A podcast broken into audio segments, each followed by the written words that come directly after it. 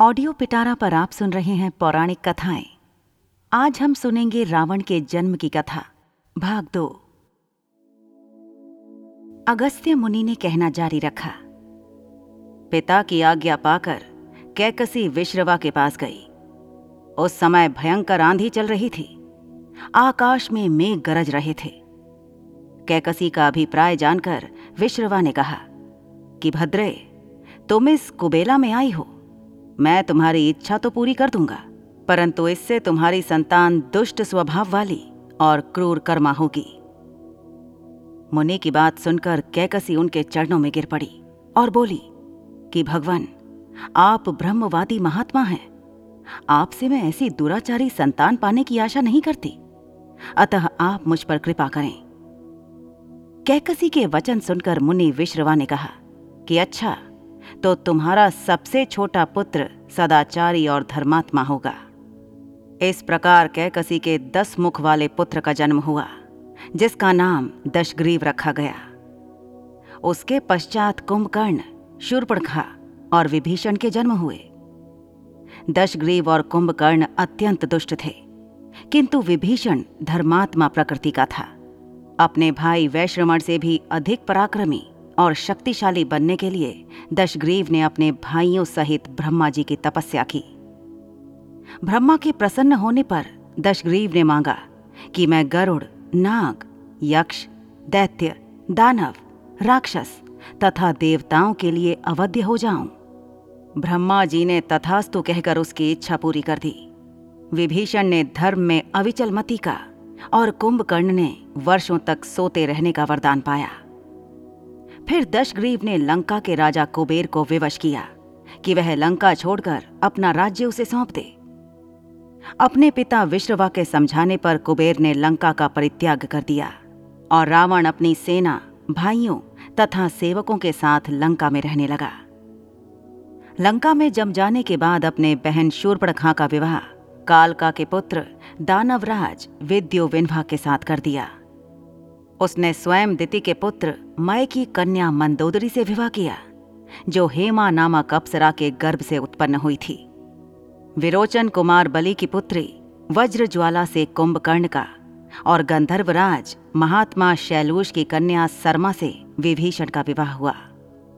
कुछ समय पश्चात मंदोदरी ने मेघनाथ को जन्म दिया, जो इंद्र को परास्त कर संसार में इंद्रजीत के नाम से प्रसिद्ध हुआ।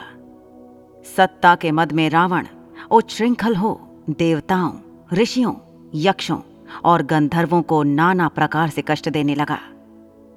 एक बार उसने कुबेर पर चढ़ाई करके उसे युद्ध में पराजित कर दिया और अपनी विजय की स्मृति के रूप में कुबेर के पुष्पक विमान पर अधिकार कर लिया। उस विमान का वेग मन के समान तीव्र था। वह अपने ऊपर बैठे हुए लोगों की इच्छानुसार छोटा या बड़ा रूप धारण कर सकता था। विमान में मणि और सोने की सीढ़ियाँ बनी हुई थीं और तपाए हुए सोने के आसन बने हुए थे। उस विमान पर बैठकर जब वह श्रवण नाम से प्रसिद्ध सरकंडों के विशाल वन से होकर जा रहा था तो भगवान शंकर के पार्षद नंदीश्वर ने उसे रोकते हुए कहा कि, दशग्रीव, इस वन में स्थित पर्वत पर भगवान शंकर क्रीड़ा करते हैं। इसलिए यहाँ सभी सुर, असुर, यक्ष आदि का आना निषिद्ध कर दिया गया है। नंदीश्वर के वचनों से क्रुद्ध होकर रावण विमान से उतरकर भगवान शंकर की ओर चला।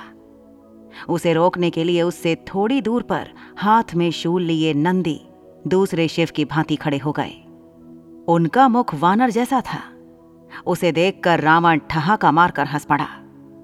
इससे कुपित होकर नंदी बोले कि, दशानन, तुमने मेरे वानर रूप की अवहेलना की है। इसलिए तुम्हारे कुल का नाश करने के लिए मेरे ही समान पराक्रमी रूप और तेज से संपन्न वानर उत्पन्न होंगे। रावण ने इस ओर तनिक भी ध्यान नहीं दिया और बोला कि जिस पर्वत ने मेरे विमान की यात्रा में बाधा डाली है, आज मैं उसी को उखाड़ फेंकूँगा। यह कहकर उसने पर्वत के निचले भाग में हाथ डालकर उसे उठाने का प्रयत्न किया। जब पर्वत हिलने लगा तो भगवान शंकर ने उस पर्वत को अपने पैर के अंगूठे से दबा दिया। इससे रावण का हाथ बुरी तरह से दब गया और वह पीड़ा से चिल्लाने लगा। जब वह किसी प्रकार से हाथ ना निकाल सका तो रोते रोते भगवान शंकर की स्तुति और क्षमा प्रार्थना करने लगा। इस पर भगवान शंकर ने उसे क्षमा कर दिया और उसके प्रार्थना करने पर उसे एक चंद्रहास नामक खड़ग भी दिया। ऐसी ही इंटरेस्टिंग किताबें कुछ बेहतरीन आवाजों में। सुनिए सिर्फ़ ऑडियो पिटारा पर। ऑडियो पिटारा सुनना ज़रूरी है।